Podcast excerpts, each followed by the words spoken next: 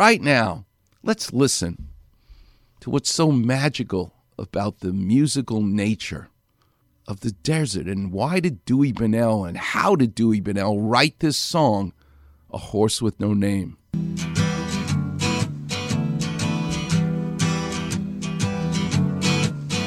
On the first part of the journey, I was looking at all the life.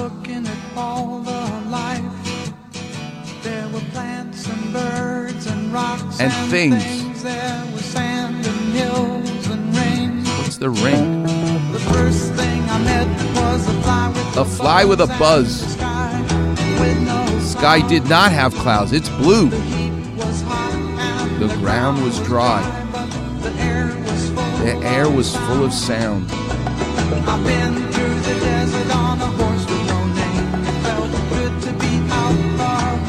Yeah, he's not in London anymore.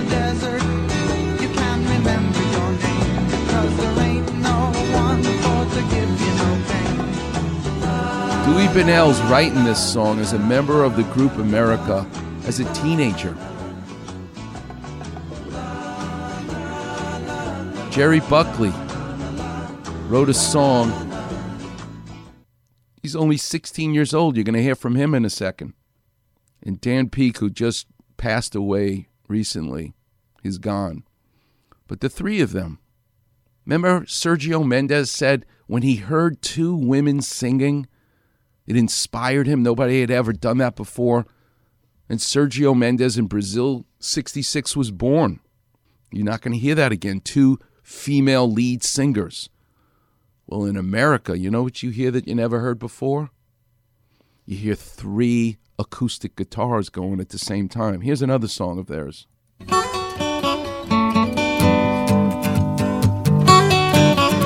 Dewey Bunnell wrote this song.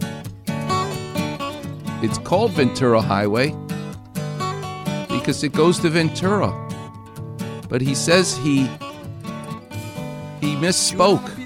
He's actually thinking of the Pacific Coast Highway. Because he remembers being in Southern California and riding along the coast. But the sound, yeah, Neil Young inspired them. Crosby, Stills, and Nash inspired them. But they're unique. Ventura Highway in the sunshine, where the days are longer, the nights are stronger than moonshine. You're gonna go, Who are these guys? How did it come about?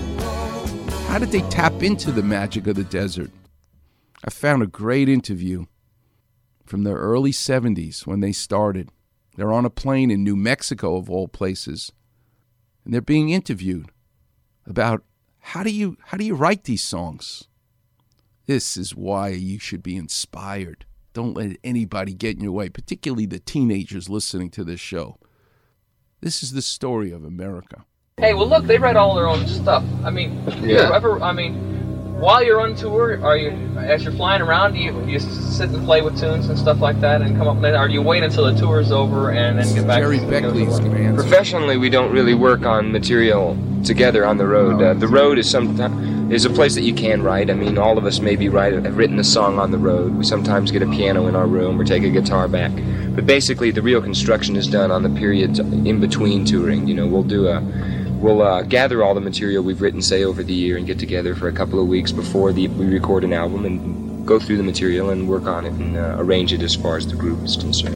He's almost 70 now, I think, Jerry Beckley. This is him as a teenager talking to you.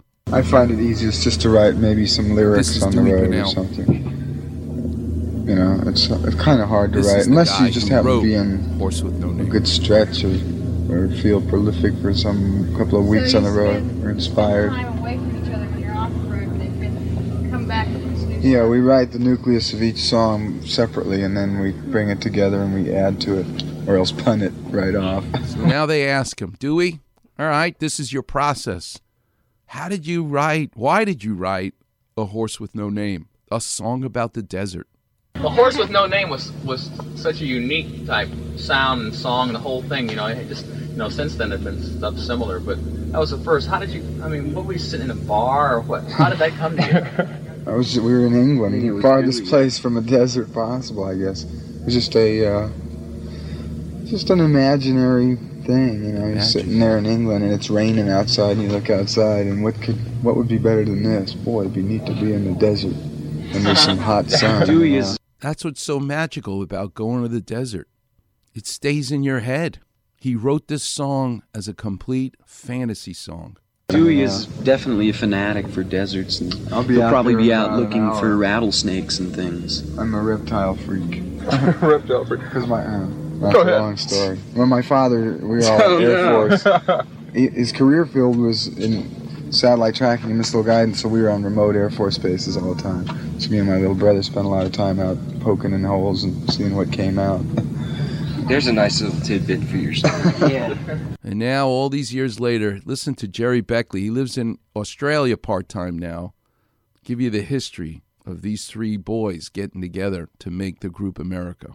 Jerry Beckley and Dewey Bunnell, along with former member Dan Peek, beat the Eagles to take home the Grammy for Best New Artist in 1972 after bursting onto the world stage with a string of hits. Their timeless harmonies are still adored by fans, and Jerry Beckley is with us here live in the studio. Good morning, Pleasure. Jerry. It is great Ann. to have you Kristen, here. pleasure. Um, you formed America with school friends Dewey and Dan in 1970, but you weren't even in America. You were in England. We were sons of American servicemen that were stationed in the London area, and so we were at a high school there for dependents. We met in 68, formed the band in 70, and uh, did the first album there. Great history. And your earliest gigs were at the Roundhouse. Yes. Yeah, opening for The Who, Pink Floyd, and Elton John. Yes. Amazing. You boys were barely out of your teens. I was 17, I remember, and we sat on stools and we played about 20 minutes of our acoustic stuff, and the crowd went mild. and, and then uh, Pink Floyd came out with a 90 piece orchestra and choir Oh and my God. performed the entire Atom Heart Mother album. So it was quite a contrast. Wow. In the new biography of the band, you say that um, Heartbreak is the greatest inspiration for a song. So I Need You was one of the big hits from your first album. Yes. Was that song about a real girl? I'm afraid it wasn't. No, it's poetic. Uh, kind of, you, you use poetic license. Um, in this case, I got uh, lucky early. I was 16 when I wrote that song, and it was our most covered song. You know, all the great uh, classic singers, Johnny Mathis, Andy Williams, they all did covers of it. It's beautiful. Yeah. And he was 16. Yeah. And here's the best story. She asks him about Horse with No Name, that song about the desert. This is his answer. If you're in the desert all that time, how come Yeah. you didn't have time to name the horse? Well, there was a variety of answers. One was that we named him Frank and we rode him to the bank.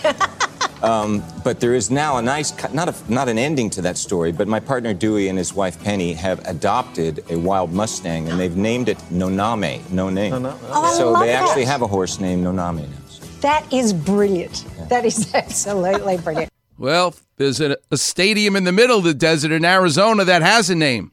It used to be University of Phoenix Stadium, where the St. Louis Cardinals in 1988 moved to perform and form the Arizona Cardinals. Now it's called State Farm Stadium.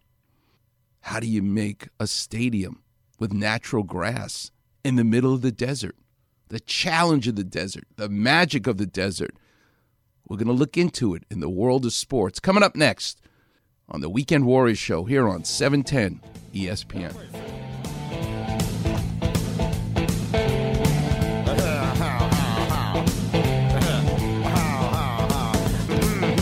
Holy emoji, Clapman. Weekend Warriors on Facebook. Holy slip disc. That's right, Robin.